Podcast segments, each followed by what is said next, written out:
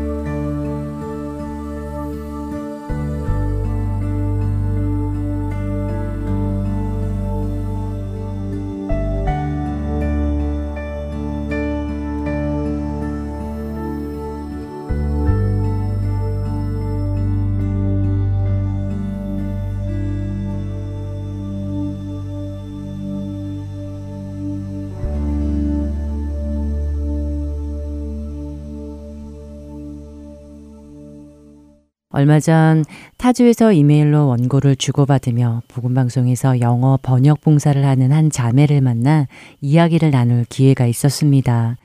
먼 곳에 떨어져 있으면서 쉽지 않은 일일 텐데 어떻게 이렇게 봉사를 하게 되었는지 궁금해졌는데요. 그런데 이 자매의 대답이 저를 깜짝 놀라게 했습니다. 처음 봉사를 시작하게 된 것은 부모님의 권유 때문이라고 하네요. 그런데 복음방송에서 영어 번역 봉사가 필요하니 해보지 않겠냐는 부모님의 말씀을 처음 들었을 때 이 자매는 사실 별로 하고 싶지 않았다고 합니다. 지금 맡고 있는 교회의 다른 봉사들도 있고 학교를 다니고 있어 시간도 빠듯하고 말입니다. 그런데 한편으로 이런 생각도 들더랍니다. 모든 것을 아시는 하나님께서 복음방송의 영어 방송을 시작하실 때에는 이 방송을 위해 원고를 영어로 번역하는 일이 필요하다는 것을 알고 계셨을 것이라는 것이지요. 그리고 그때 하나님께서 이 일을 누구에게 맡길 것인가 생각하실 때에 바로 나라는 사람을 생각하셨다는 것이 아니겠냐고요. 부족함도 많고 자격도 없는 자신을 말입니다. 그것을 생각하니까 하나님께서 자신을 기억해 주셨다는 그 사실이 너무나 감사하다는 생각이 들더라는 것이었습니다. 이 어린 자매의 이 말을 듣는데 얼마나 부끄럽던지요. 그렇지요. 우리 중에 능력이 있어서 자격이 있어서 선택된 사람이 있을까요? 하나님께서 하나님의 나라를 이루어 가실 때 그 일을 할 사람이 나라는 사람밖에 없어서 택하신 것도 아니고 하나님께서 능력이 없으시기 때문도 아니지요. 능력도 없고 실수투성인 우리를 때로는 하기 싫다고 때를 쓰기도 하는 우리를 흔쾌히 제가 하겠습니다 라고 나서지도 못했던 우리를 택하여 주신 하나님. 그런 우리들을 나무라지 않으시고 지금도 인내하시면서 때로는 잘한다 격려도 해주시면서 차근차근 우리를 이끌고 나가시니 말입니다. 이 생각을 하니 얼마나 죄송한 마음이 드는지 모르겠습니다. 그리고 주님의 귀한 사역에 저를 초대해 주신 하나님의 은혜가 얼마나 감사한지 말입니다.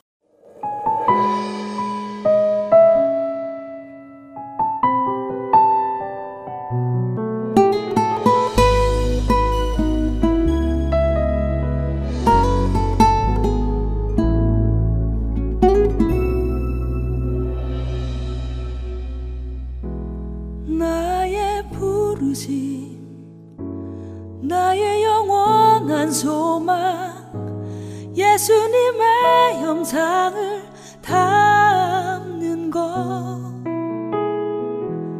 나의 목적 나의 높은 부르심 세상을 뒤로 하고 주 위에 사는 것.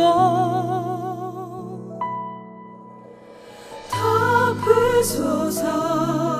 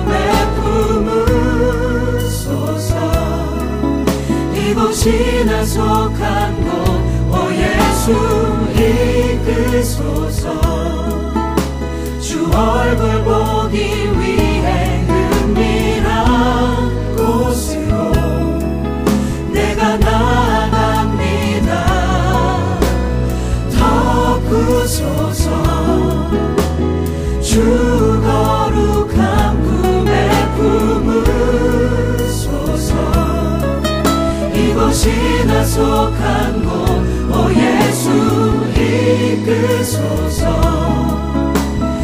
얼굴 보기 위해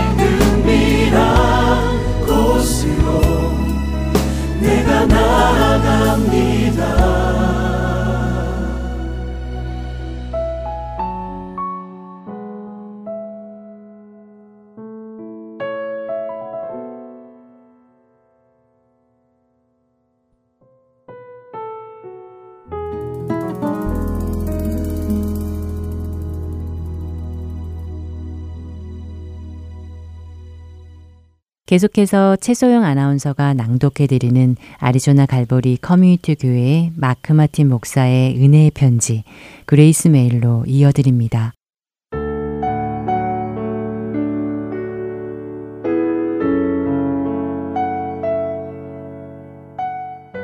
아버지께 참되게 예배하는 자들은 영과 진리로 예배할 때가 오나니 곧 이때라 아버지께서는 자기에게 이렇게 예배하는 자들을 찾으시느니라. 하나님은 영이시니 예배하는 자가 영과 진리로 예배할지니라. 요한복음 4장 23절과 24절 말씀입니다. 하나님은 당신을 찾고 계십니다. 그분은 당신과 친밀한 교제를 나누고 싶어 하십니다. 하나님께서는 우리와 대화하시기 위해 성경을 사용하십니다. 그래서 우리가 성경 말씀을 통해 하나님께 귀 기울일 때 우리와 하나님과의 친밀감이 더 높아지는 것입니다. 성경은 말씀을 아는 것과 하나님을 아는 것과의 연관성을 분명하게 보여줍니다. 하나님은 이사야 선지자를 통하여 하나님의 말씀을 두렵게 여기는 자에게 은혜를 베푸신다고 말씀하셨습니다. 성령님은 우리에게 말씀하시기 위하여 성경 말씀을 사용하십니다. 이것이 주님께서 우리를 성도로 만들어 가시는 방법 중에 가장 우선이 되는 방법입니다. 이것은 마치 차에 시동을 거는 것과 같다는 묘사를 들은 적이 있습니다. 하나님의 영은 엔진, 하나님의 말씀은 연료, 그리고 당신의 의지는 시동을 거는 키라는 것입니다. 만약 당신이 시동을 걸려고 하는데 연료가 없다면 아무리 키를 걸어도 시동은 걸리지 않을 것입니다. 말씀이 없이는 성령님의 그 능력이 발휘되지 않습니다. 또한 당신에게 최고의 엔진과 최고의 연료가 가득 채워져 있다 하더라도 당신의 키를 통해 시동이 걸리기 전까지는 아무런 활동도 일어나지 않을 것입니다. 그러므로 자신의 의지가 사용되지 않는다면 성령님과 말씀으로부터 변화를 받을 수 없는 것입니다.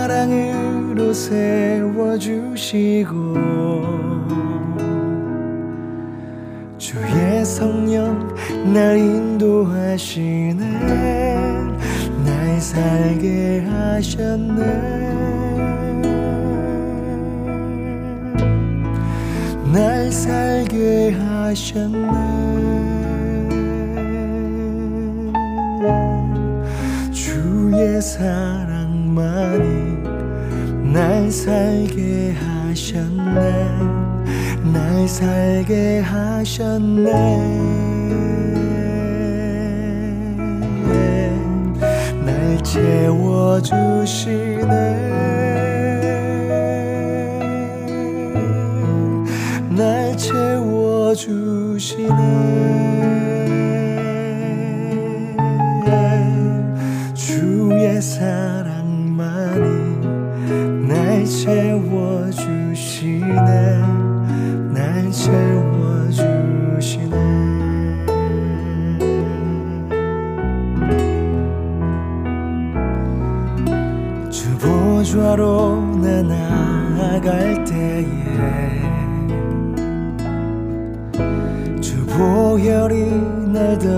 덮어주시며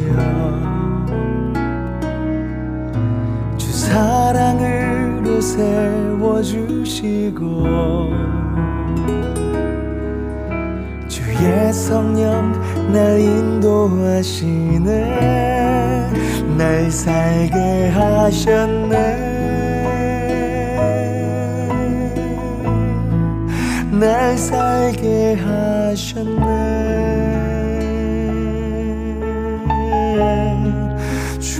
나의 사랑만이 날 살게 하셨네. 날 살게 하셨네.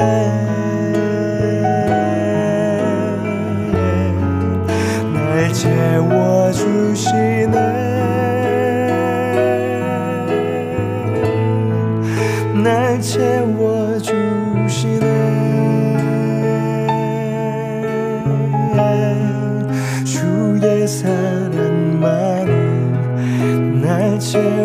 채워주시네.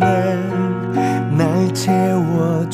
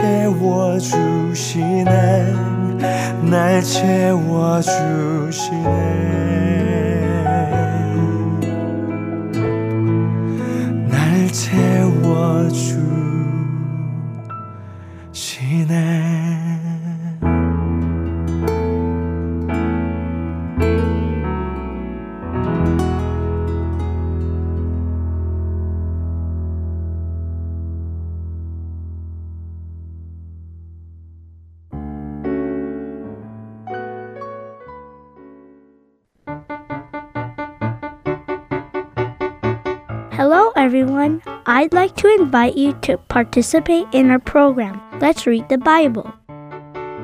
You can record your own reading of Bible's passages and send them to us at Heart and Soul Gospel Ministries.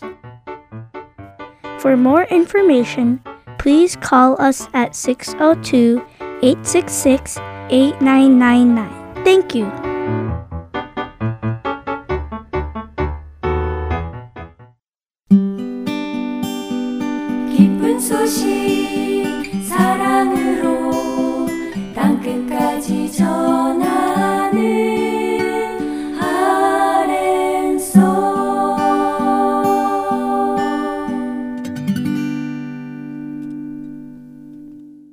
설교 말씀 함께 하시겠습니다. 캘리포니아주 한길교회 노진준 목사께서 요한복음 6장 41절에서 48절의 말씀을 본문으로 원색적 복음이라는 제목의 말씀 전해 주십니다.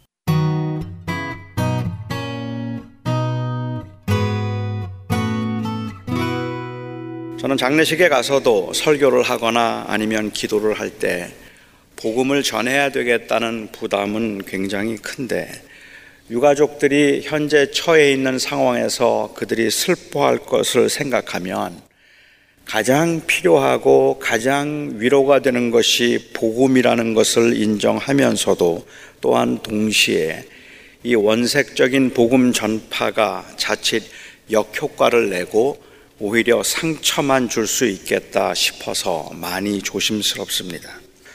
불편한 이야기를 내용을 바꾸거나 타협하지 않으면서 동시에 상처가 되지 않도록 전달하는 것은 정말로 어려운 일입니다. 상황에 따라서 뭐 조금씩은 다르겠지만 강경함이 언제나 최선이 되는 것도 아니고 그렇다고 유함이 최선이 되는 것도 아닙니다. 상대방에 관해서 너무 직설적이고 너무 원색적으로 말하는 것도 부담스럽지만 특히 자기 자신에 관해서 말할 때 너무 노골적으로 자기 자랑을 하는 것도 아주 불편합니다. 뭐 그렇게 큰 자랑거리도 아니고 자랑할 만한 것이 아님에도 불구하고 자기 교회 교인은 몇 명이라든지 자기는 무슨 공부를 했다든지 자기는 이런 이런 사역과 사업을 해서 이런 업적이 있다든지 하는 이야기들을 들으면 사실 개인을 소개하고 있는 사소한 이야기임에도 불구하고 그런 거창한 소개에 존경심이 생기기보다는 오히려 거부감이 생기는 게 사실입니다. 경쟁과 비교에 익숙해져 있는 현대인들은 그 경쟁과 비교에 의해서 많은 상처를 받았기 때문에라도 이 부분에 특별히 민감해서 말하는 사람만 눈치를 못 채고 있지 눈치가 없는 사람들조차도 그 은근한 자랑을 감지해낼 수 있습니다. 그것이 사실이라고 할지라도 노골적이고 원색적인 자랑은 그래서 늘 불편하고 거북합니다. 옛날 메시아를 기다리던 당시의 사람들도 원색적인 표현에는 상당히 부담을 느꼈을 겁니다. 예수님께서 당신을 생명의 떡이라고 말씀하셨을 때까지만도 괜찮았습니다. 예수님께서 나를 믿는 자는 목마르지 않고 나를 믿는 자는 줄이지 않을 것이라고 말씀하셨을 때만 해도 신학적으로 어느 정도 정립되어 있었고 그리고 지적으로 성숙함에 있었던 사람들, 예수님을 찾아온 사람들로서는 그 말도 아주 이해 못할 말은 아니었습니다. 하나님께서 보내신 메시아로 예수를 믿으면 하나님께서 필요한 것들을 채워주시고 풍성하게 그 삶을 인도하실 것이라는 의미일 테니까 나를 믿으면 목마르지 않고 나를 믿으면 줄이지 않을 거라는 주님의 표현이 투박하기는 해도 아주 틀렸다 말할 것은 아니었습니다. 그런데 주님께서는 사람들의 마음을 닫게 만드는, 아니, 마음을 아주 혼란스럽게 하는 말씀을 하셨습니다. 자신이 하늘에서 내려왔다고 말씀하신 겁니다. 하늘에서 그냥 왔다는 말은 뭐 좋게 생각하고 이해하려고 하면 듣기에 따라서는 그렇게 심하게 거부감 느끼지 않을 수도 있습니다. 가령 제가 오늘 설교를 하면서 여러분들에게 저는 하늘에서 온 목사입니다. 라고 이렇게 이야기를 한다면 저를 이해하고 저를 좋아하시는 분들은 제가 하늘에서 보낸 혹은 하늘에서 온 목사라는 말을 하나님의 뜻에 의해서 사명을 가지고 이 땅에 온 사람이라는 의미로 이해를 해 주기만 한다면 하늘에서 온 것이라는 말도 뭐 맞다 이렇게 어, 생각할 수도 있을 것 같아요. 그런데 만일 제가 오늘 나는 하늘에서 내려왔습니다라고 말한다면 그냥 not only I came from heaven, but I came down from heaven. 나는 하늘로부터 내려왔습니다라고 말한다면 여러분 어떻게 이해하시겠습니까? 더구나 마치 만나가 하늘에서부터 내려왔던 것처럼 예수님이 당신은 바로 하늘에서부터 내려온 생명의 떡이라고 말한다면 그것을 문학적인 표현이라고 할지라도 오해의 소지가 너무 많아서 지나치다고 생각하지 않으시겠습니까? 그런데 예수님께서 하신 말씀은 단순히 문학적인 표현이 아니라 모든 사람들을 혼란스럽게 할 만큼 너무도 분명하게 말씀하셨단 말이죠.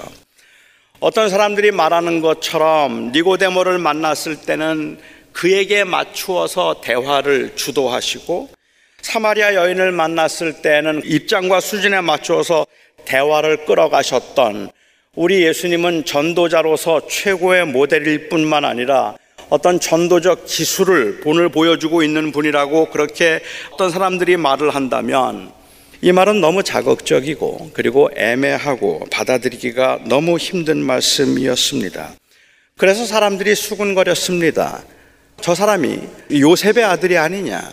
그 아버지를 우리가 알고 있는데 그런데 어찌하여 하늘에서 내려왔다고 말하느냐. 그 부모를 우리가 알고 있는데 자기가 지금 어찌하여서 하늘에서 내려왔다고 하느냐. 그리고 수군거렸습니다. 여러분 지금 이 질문을 한 사람들은 예수님을 공격하고 있던 바리새인들이 아니었습니다. 지금 이 질문을 한 사람들은 예수님의 말에 트집을 잡아서 어떻게든지 예수님을 흠집을 내고 예수님을 어, 괴롭히려고 했던 사람들이 지금 이 질문을, 이 반응을 보이고 있는 게 아니라는 말입니다. 이들은 어떻게든지 예수를 믿으려고 하는 사람들입니다. 이들은 예수님이 좋아서 예수님을 찾아서 가버나움까지 왔던 사람들이고 어찌 보면 최고의 예수님의 수종자들입니다. 그런데 예수님의 말씀은 그들도 이해할 수 없을 만큼 원색적이어서 이거는 그냥 문학적인 표현이라고 들을 수 없는 말이었다는 말입니다.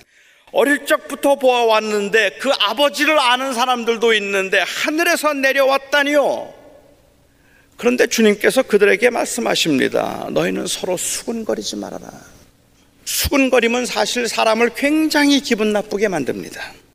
회의석상에서도 여러 사람들이 대화를 나누는 중에 제 말이 끝나자마자 한 두어 사람이 고개를 좌우로 흔들면서 수군거리면 꼭 저를 무시하고 있는 것 같아서 마음이 편하지 않을 수 있습니다. 제가 설교를 하고 있을 때 앞에서 옆에서 한 두어 분쯤 제가 말이 끝나자마자 고개를 이 좌우로 흔들면서 갸우뚱하고 서로 수군거리면 이거 영 불안합니다. 주님은 이런 수군거림을 싫어하시는 걸까요? 주님께서는 그렇게 사람들이 저거 누군데 자기가 뭔데 저런 말을 하지라고 수군거리는 게 주님께서 기분 나쁘셨던 걸까요? 그래서 주님은 점점 더 극단적인 말씀을 하고 계시는 겁니다. 만일 주님께서 수군거리지 말라고 그들에게 그렇게 말씀을 하셨다면, 아니, 수군거림 자체가 싫어서 주님께서 그렇게 말씀하신 것이라면, 저는 주님이 이율배반적인 행동을 하고 있는 것이라고 생각을 합니다. 그리고 주님께서는 아주 극단적으로 말씀하시기를 아버지께서 내게 이끌지 아니하면 아무도 내게 올 수 없나니 내게 오는 그는 마지막 날에 내가 다시 살리리라. 예수님을 찾아온 사람들에게 그렇게 수군거리려면 돌아가라는 말로 여러분에겐 들리지 않으십니까?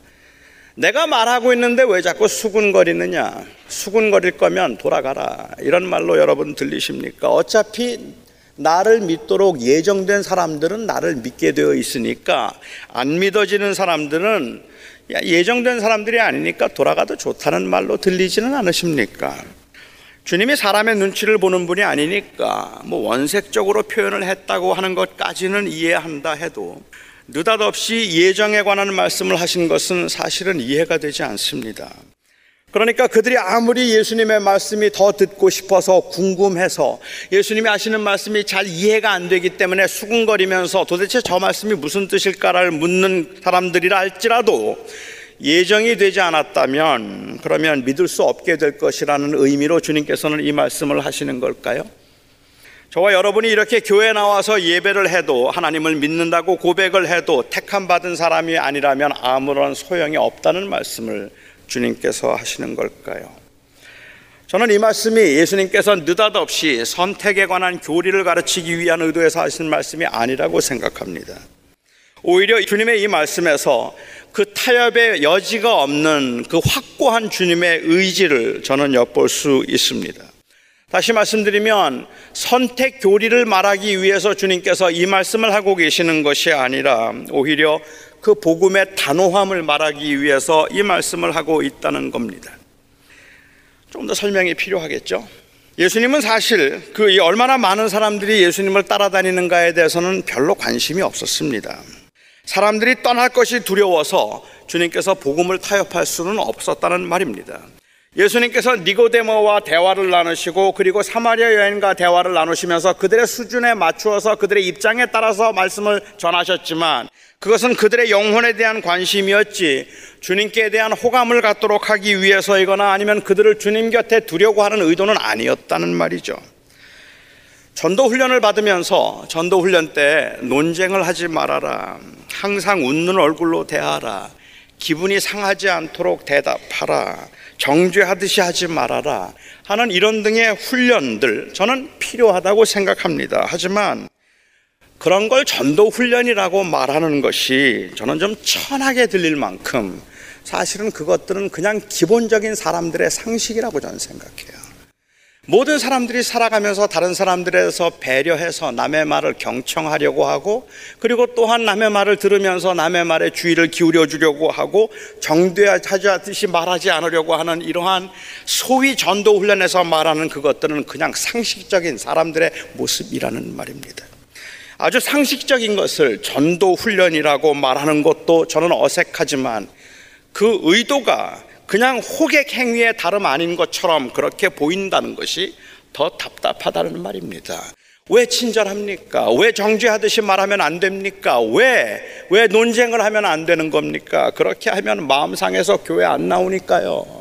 할 수 있으면 교회로 나오도록 해야 되는데 그 사람들이 교회로 나오도록 하기 위해서는 일단은 판단하거나 정죄하지 말고 항상 웃는 얼굴로 생글생글 해야 된다고 생각하는 거라는 거죠. 경우에 따라서는 정말로 단호하고 준엄하게 예수 그리스도의 복음을 전해야 되는 때가 왜 없었겠느냐는 말입니다. 하지만 그건 그렇게 중요하지 않아요. 중요한 것은 그 사람의 마음을 상하지 않게 해서 교회로 데리고 오는 게 중요한 거예요. 그러니 전도가 호객 행위처럼 보이지 않겠느냐는 말입니다. 문제는 무엇을 전하는가? 아니, 우리가 궁극적으로 무엇에 관심이 있는가일 겁니다. 아버지께서 내게 이끌지 아니하면 아무도 나에게 올 수 없다고 하신 말씀하신 것처럼 예수님께서 추호도 타협의 의지가 없었다는 것은 바로 복음의 본질입니다. 예수님께서 생명의 떡에 관해서 말씀하셨지만 사람들은 그 생명의 떡을 이 땅에서의 만족으로 이해를 했습니다. 이 땅에서 어떻게 하면 더 풍성하고 그것이 고난과 고통이라고 할지라도 그 결과적으로 세상에서 누릴 수 있는 부귀와 영화 아니면 그 권세에 관심이 있었던 그들은 예수님을 왕으로 세워서 그들이 이 땅에서 형통을 누리고자 했던 사람들입니다. 그런 그들에게 그래서 주님을 따라오며 추종했던 그들에게 거듭하셨던 말씀을 한번 살펴보시기 바랍니다. 39절입니다. 내 아버지의 뜻은 아들을 보고 믿는 자마다 영생을 얻는 이것이니 마지막 날에 다시 살리는 이것이라 44절입니다. 나를 보내신 아버지께서 이끌지 아니하시면 아무도 내게 올 수 없으니 오는 그를 내가 마지막 날에 다시 살리리라. 50절입니다. 이는 하늘에서 내려오는 떡이니 사람으로 하여금 먹고 죽지 아니하게 하는 것이니라. 54절입니다. 내 살을 먹고 내 피를 마시는 자는 영생을 가졌고 마지막 날에 내가 그를 다시 살리리라. 그리고 마지막으로 베드로가 고백하기를 영생의 말씀이 주께 있사오니 우리가 누구에게로 가오리까 주님께서 거듭해서 하시는 말씀은 나를 믿으면 죽었다가 살아나리라 나를 믿으면 영원히 죽지 아니하리라는 것인데 재미있는 것은 사도 요한이 이 아버지께서 내게 오지 아니하시면 누구든지 나에게로 올 수 없다고 하신 이 주님의 말씀을 가련 유다와 연관시켜서 말하고 있다는 사실입니다. 요한복음을 보면 요한은 가련 유다가 주님을 따라다녔지만 그의 관심은 처음부터 권세에 있었습니다. 처음부터 재물에 있었습니다. 그리고 그는 그 죽을 때까지도 그의 관심은 오직 재물과 그리고 또한 권력뿐이었습니다. 그의 관심은 처음부터 돈이었음을 요한은 강조하고 있어요. 가룟인 유다는 처음부터 영생에 관심이 있었던 사람이 아니라 권세와 물질에 관심이 있었던 사람이었음을 주님께서 아셨다고 요한은 거듭 말하 고 있습니다. 그러니까 당시에 예수님을 따라다니며 왕을 삼고자 했던 사람들이 예수님의 제자가 되어서 주님과 함께 했더라면 그들도 가련 유다처럼 예수님을 팔았을 것이라는 말입니다. 그런 그들의 비위를 맞추고 그들이 원하는 대로 말씀하지 않으면 그러면 모두들 다 주님을 떠나간다고 해서 주님께서 말해야 할 것을 말하지 않을 수는 없었습니다. 마지막 날에 다시 사는 것, 그래서 영생을 얻는 것. 그것이 주님께서 하고 싶었던 모든 것입니다. 주님은 영생에 관한 이야기, 다시 살아날 것이라는 이 이야기가 얼마나 비현실적인 이야기인지 주님이 모르셨을 리가 없습니다. 이런 이야기를 믿고 관심을 가질 사람이 얼마나 될 것이라고 생각하십니까? 우리가 다시 살 것이라는 그 믿음 때문에 용서하고 우리가 다시 살 것이라는 그 영원한 생명 때문에 희생을 각오하고 이 땅에서 살아가는 사람들이 몇 명이나 될 거라고 생각하십니까? 우리가 다시 살 것이라는 이야기는 장례식 때 잠깐 위로가 될지는 모르지만 한 사람의 삶에서의 결정에 영향을 줄 만큼 그렇게 현실적인 이야기는 아닙니다. 그러니까 죽음이 언젠가는 다가올 줄 알고 있는 사람들로서는 그 영원한 생명에 관한 것을 보험 사듯이 사서 그냥 뒷주머니에 차고 다닐 수는 있겠지만 특별히 고난 없이 그럭저럭 인생을 살아가는 사람들에게 영생이니 부활이니 이런 이야기들은 크게 마음에 닿는 이야기가 아닐 겁니다. 그건 제게도 마찬가지입니다. 영생 때문에 현재를 포기한다고요. 영생 때문에 희생을 자처한다고요. 영생을 믿지만 그건 사후의 일일 뿐입니다. 지금 이 교회가 처해 있는 상황을 생각하면 목사님 한가롭게 지금 영생 얘기할 때 아니지 않습니까? 우리에게 주어져 있는 현실이 있는데 그런데 왜 자꾸만 복음 영생 이야기를 하십니까? 그게 너무도 맞는 말처럼 들리지 않으십니까, 여러분? 저는 현대 신학을 공부했습니다.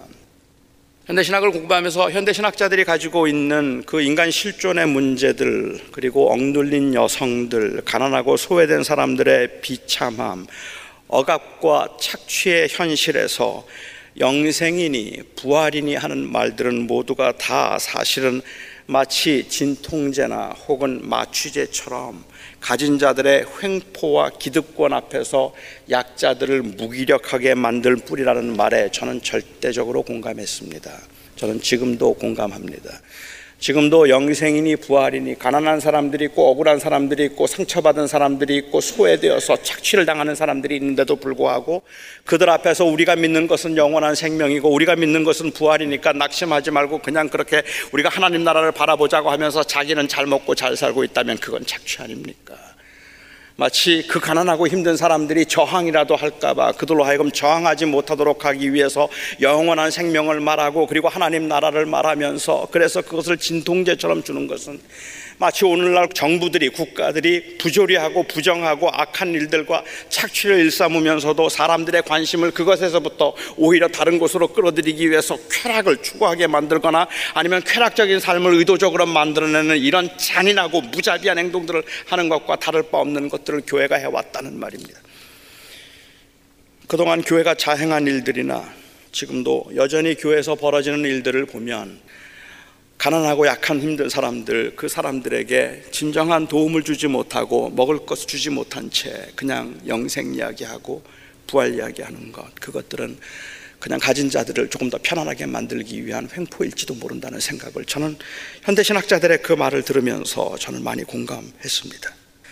하지만 그래서 더 나은 사회 그리고 정의로운 사회를 만들고 인간의 존엄성을 찾는 것이 기독교 신앙의 본질이고 구원이라는 말, 그게 곧 구원이라는 그 말에 제가 끊임없이 고민하며 던져야 했던 질문은 그러면 죽음의 문제는 어떻게 해결하는가 하는 것이었습니다. 그렇다면 인간이 가지고 있는 가장 본질적인 죽음의 문제는 어떻게 해결해야 되는가? 세상 사람들이 이것을 잘못 이용해서 기독교가 그것을 악용해서 많은 사람들을 착취하고 자기의 권리와 자기의 자리를 지키기 위해서 사용한다고 할지라도 예수님께서 말씀하시고자 했던 그 본질적인 복음의 의도는 나를 믿으면 죽어도 다시 살리라는 걸 텐데 예수가 주인이 되어서 영원한 나라를 바라보며 이 땅에서 헌신하고 희생하고 용서하며 살라는 그것일 텐데 영생의 문제를 현세의 문제로 바꾸어도 답이 될까라는 게 저의 고민이었습니다. 영생의 문제가 사회 정의의 문제, 억압과 착취에 대한 투쟁에 침묵하도록 만들어서는 안 되겠지만 또한 그리고 영생을 말하던 기독교가 그와 같은 그 침묵과 또 정의롭지 못함에 앞장섰다는 수치스러운 역사적 과거가 있기는 하지만 그래도 예수님께서 하신 말씀은 결국 마지막 날에 다시 살리라 그것이었습니다.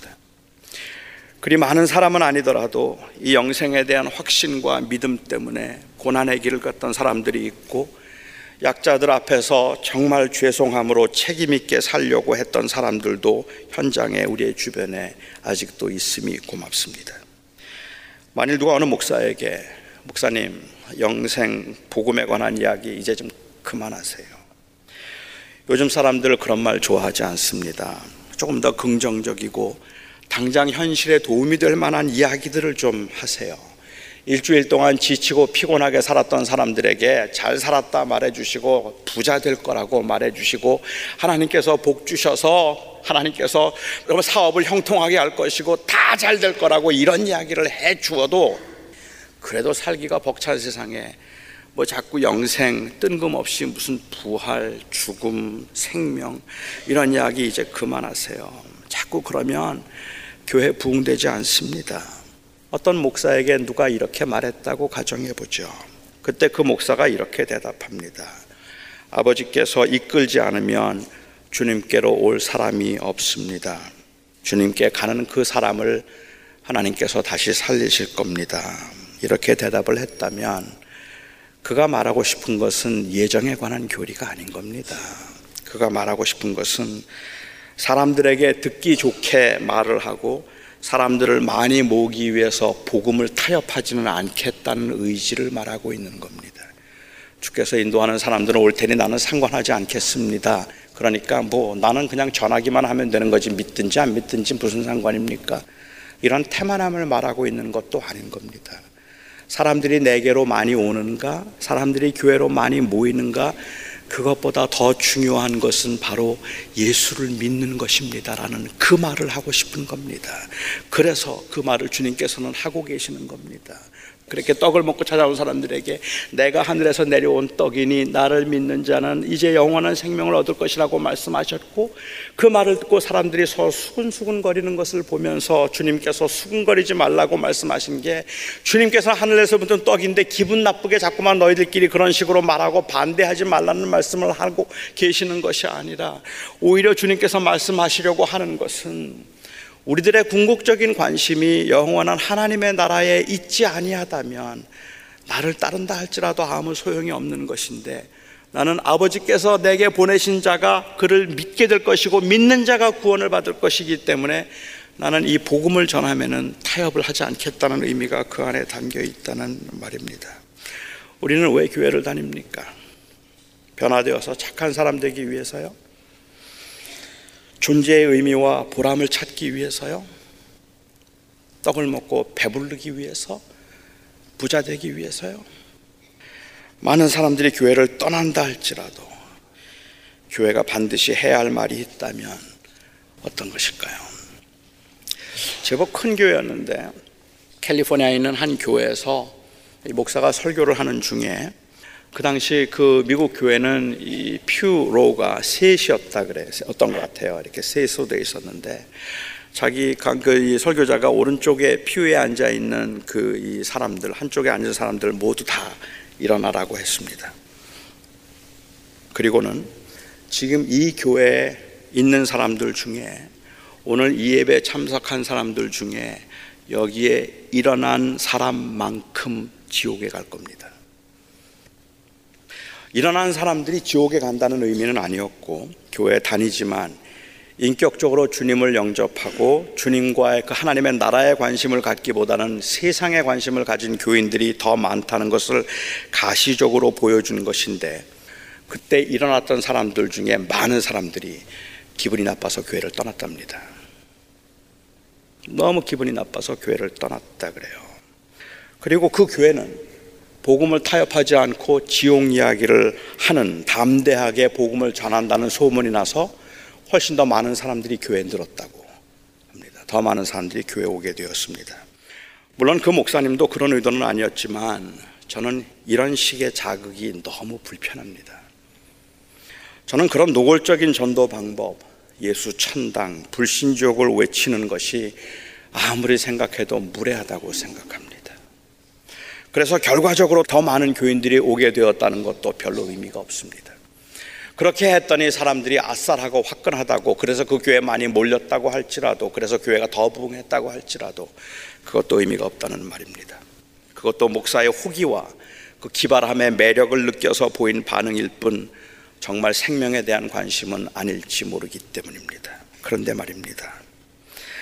이런 방법이나 또는 이런 말들이 정말 마음에 들지 않고 제가 조심해야 함을 인정하지만 그럼에도 불구하고 너무 분명한 것은 아니 너무 분명해야 하는 것은 주님이 말씀하시는 이 레디컬한 복음은 정말 타협되면 안 된다는 겁니다. 정말 그걸 타협하면 소망이 없다는 말입니다. 표현이 원만해서 내용이 원만한 것은 아닙니다. 정말 다른 거 없습니다. 죽어도 다시 살 것이라는 것, 영생이 있다는 것, 예수님께서 이 생명을 주신다는 것, 그게 전부입니다. 어떻게 살아야 하느냐는 고민도, 그리고 가난하고 약한 사람들에 대한 긍휼히 여기는 마음과 그리고 아주 전격적인 희생도 사실은 바로 영원한 생명에 대한 확신에서부터 비롯되어야 하는 것입니다. 이 본질적이고 원색적인 복음에서 파생될 뿐입니다. 그런데 이 영생이 목적이 아니라 수단으로 전락해 버렸기 때문에 다시 말하면 개인의 형통이나 교회의 성장이라는 목적을 이루기 위해서 영생이 있다고 말하는 것 정도가 되어 버렸기 때문에 A.W. 토저가 말하는 것처럼 그것이 아주 귀하고 놀라운 약 생명의 약속이라 할지라도 이 생명의 약속이 양약이라고 할지라도 효험이 없고 독약이라 할지라도 위험하지 않은 것은 너무 많은 물이 섞였기 때문이다. 그 말이 맞다는 말입니다. 교회가 성장하도록 하기 위해서 교인들의 고난과 어려운 현실 가운데서 그 처한 현실에서 조금이라도 숨을 쉬도록 하기 위해서 했던 그러한 일이기는 하겠지만 그럼에도 불구하고 우리가 그 본질을 사실은 본질을 우리가 타협하고 왜곡시키면서부터 교회는 교회로서의 그 본질적인 모습을 잃어버렸다는 생각이 듭니다. 수많은 사람들이 예수님을 따르지만 진정으로 그렇게 믿고 그것을 믿고 이 세상을 사는 사람들 그렇게 많지 않아서 아버지께서 이끄는 자들은 나에게로 올 테니까 라고 말하면 아버지께로 이끄는 자가 내게 올 테니 내게 주어진 사명에서는 내가 복음을 타협하지는 않겠다고 어떤 교인이 어떤 목사가 말한다면 저는 그게 바로 오늘 주님께서 말씀하신 의도였다고 생각합니다. 우리는 무엇을 소망하는 사람들입니까? 우리의 소망이 무엇입니까? 기도하겠습니다. 하나님, 너무 벅차서, 너무 버거워서, 너무 혼란스러워서 다른 말을 듣고 싶습니다. 내가 너 부자 되게 해주겠다는 말씀, 이 교회 문제 내가 다 해결해 주겠다는 말씀, 지금은 힘들지만 기어코 부흥하게 될 것이라는 말씀, 그런 말씀들이 듣고 싶습니다.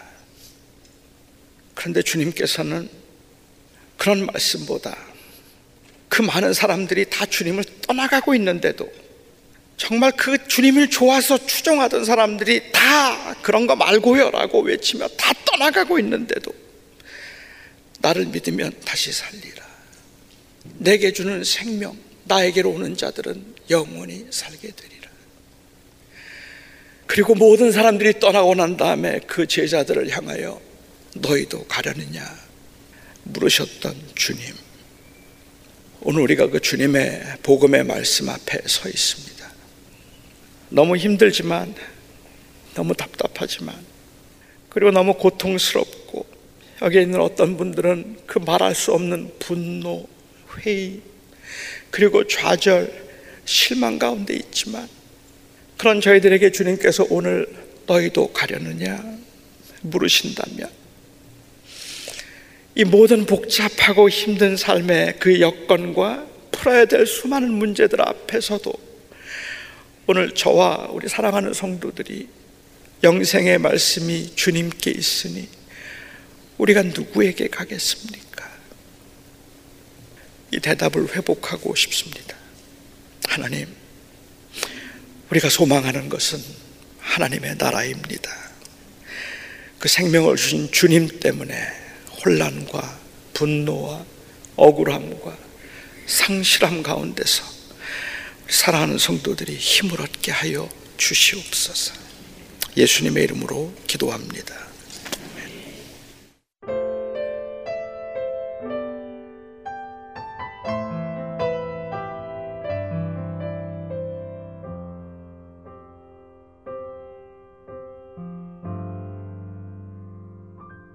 순종하는 그 길은 쉽지만은 않습니다. 순종하는 당신을 주님은 기뻐합니다. 주의 길을 가는 건 날 포기해야만 합니다.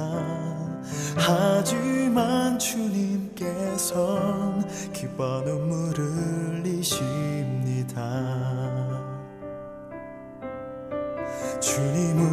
아십니다. 십자가의 그 길을 골고다의 언덕을 아십니다. 주님은 순종합니다. 아버지의 그 뜻을 모든 걸 버리고 순종합니다. 선합니다. 또 신실합니다. 그 길이 멀고 험할지라도 나는 달려갑니다. 순종합니다.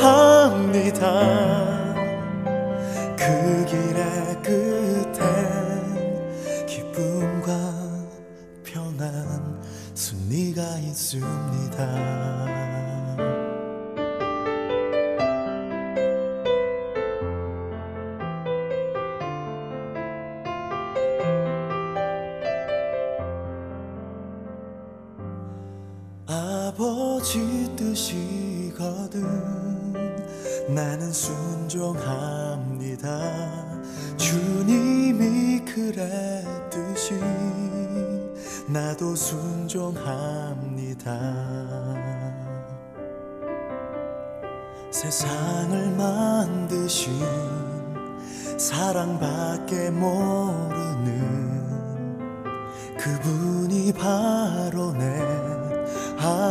아버지입니다. 그분의 뜻이라면 나는 달려가겠네 그 길 끝에는 승리가 있으니 아버진 선합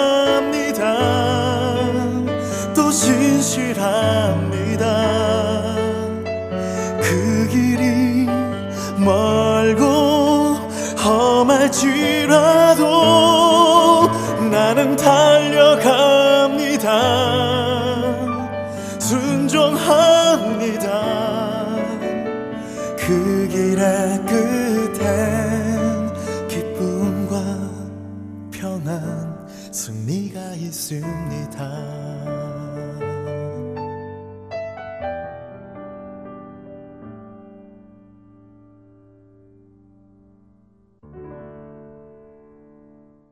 하나님은 때때로 우리에게 어떠한 사역을 맡기시기도 하고 교회에서 직분을 감당하게 하시기도 하고 말씀을 전하는 교사로 전도자로 세우시거나 여러 가지 봉사를 하도록 이끄시기도 합니다. 그런데 문제는 간혹 우리는 이 일을 맡기신 하나님보다 맡기신 그 일 자체에 집중한다는 것입니다. 왜 하나님께서 내게 이 사역을 하도록 허락하셨는지를 잊은 채 말이지요. 그리고는 하나님을 위해 내가 무언가를 하고 있다는 착각을 하기도 합니다. 그런데 과연 그럴까요? 하나님께서 우리에게 이 사역을 허락하신 이유가 정말로 우리의 능력이 필요해서 나 말고는 이 일을 할 사람이 없기 때문일런지요. 절대 그렇지 않습니다. 하나님은 우리가 아니어도 하나님이 계획하신 일들을 차질 없이 완벽하게 해나가실 수 있으신 분이시지요. 하나님의 선하신 일들을 해나가시기 위해 우리의 어떠한 능력이 필요하시지 않습니다. 그렇다면 구원받은 우리들을 왜 이 땅에 두시고 때로는 정말 힘들고 도전이 되는 곳으로 인도하시며 우리 각자에게 주님의 일들을 감당하게 하실까요? 에베소서 4장 11절에서 15절은 이렇게 말씀하십니다. 그가 어떤 사람은 사도로, 어떤 사람은 선지자로, 어떤 사람은 복음 전하는 자로, 어떤 사람은 목사와 교사로 삼으셨으니 이는 성도를 온전하게 하여 봉사의 일을 하게 하며 그리스도의 몸을 세우려 하심이라. 우리가 다 하나님의 아들을 믿는 것과 아는 일에 하나가 되어 온전한 사람을 이루어 그리스도의 장성한 분량이 충만한 데까지 이르리니 이는 우리가 이제부터 어린아이가 되지 아니하여 사람의 속임수와 간사한 유혹에 빠져 온갖 교훈의 풍조에 밀려 요동하지 않게 하려 함이라. 오직 사랑 안에서 참된 것을 하여 범사에 그에게까지 자랄지라. 그는 머리니 곧 그리스도라. 성경은 하나님께서 우리를 세우시는 목적이 우리를 온전하게 하여 그리스도의 몸을 세우게 하시기 위함이라고 말씀하십니다. 그리스도를 닮아가는 것, 그리하여 그분의 장성한 분량이 충만한 데까지 이르게 하시기 위함이라고 말입니다. 오직 사랑 안에서 참된 것을 하며 모든 면에서 자라나 머리 되시는 그리스도에게까지 다다르게 하시기 위해서 말입니다. 혹시 지금 하나님께서 여러분에게 맡기신 그 일들이 힘겹게 느껴지십니까? 버겁게만 느껴지시는지요? 하나님은 우리 각자를 너무나 잘 아시는 분이라는 것을 잊지 마시기 바랍니다. 하나님의 목적은 여러분을 힘들게 하는 것이 아니라 그 일을 통해 우리가 하나님을 더 찾고 그분을 경험하고 그것을 통하여 하나님과 더 친밀한 관계에 들어가기를 원하시는 것입니다. 우리가 그 어떤 상황에서건 하나님과 동행하며 순종으로 나아가다 보면 먼날 우리는 어떻게 모든 것이 합력하여 그분의 목적에 기여했는지를 돌아보는 특권을 누리게 될 것입니다. 지금은 비록 이해하지 못할지라도 신실하신 그분을 따라가다 보면 말이지요. 우리의 인생을 하나님의 인도하심 아래 두어 예수님을 알게 되고 그분만을 사랑하고 그분을 닮아가는 우리 모두 되기 소망하며 주안의 하나 2부 마치도록 하겠습니다. 지금까지 구성과 진행의 최강덕이었습니다. 안녕히 계세요.